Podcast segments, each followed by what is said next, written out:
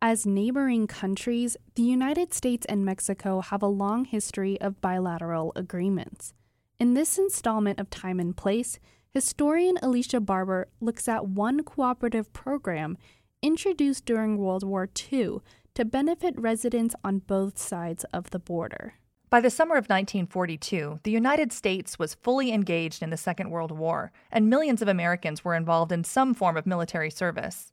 With so many people and resources dedicated to the war effort, the home front was beginning to feel the impact, and certain industries were being hit especially hard. During the war, Armando Martini, known as Barney, was a teenager living on his family's ranch at Vista, just outside of Sparks, Nevada.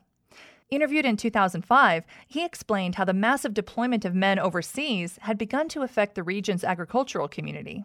Well, there was a lot of the farm boys that were working the ranches were in the service. That was during the war, we, we were raising potatoes and onions and grain, and you needed help to harvest all of that.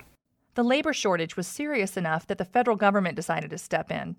At first, they tried to recruit workers from cities to help out in the farms, but that didn't pan out. So, after intensive negotiations with Mexico, the U.S. government introduced the Mexican Farm Labor Agreement as an emergency measure to bring in temporary contract workers from south of the border.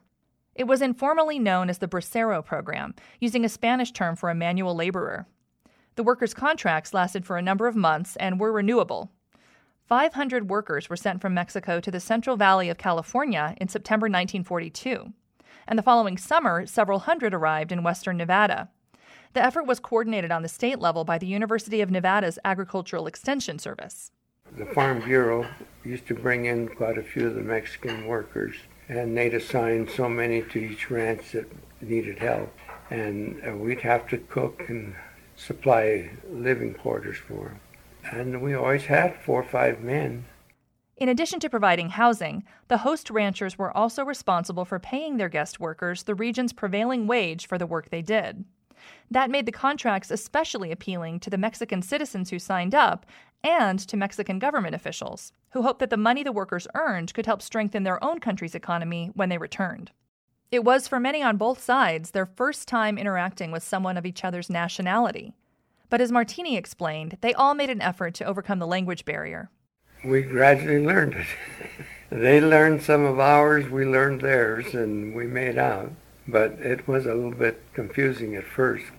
Sometimes we'd have to call the Farm Bureau office to send somebody out, an interpreter out, to find out what was going on. In addition to farm labor, the program also brought 2,000 Mexican citizens to work on Nevada railroads. When the war ended in 1945, so did the domestic labor shortage, and the wartime contracts were not renewed.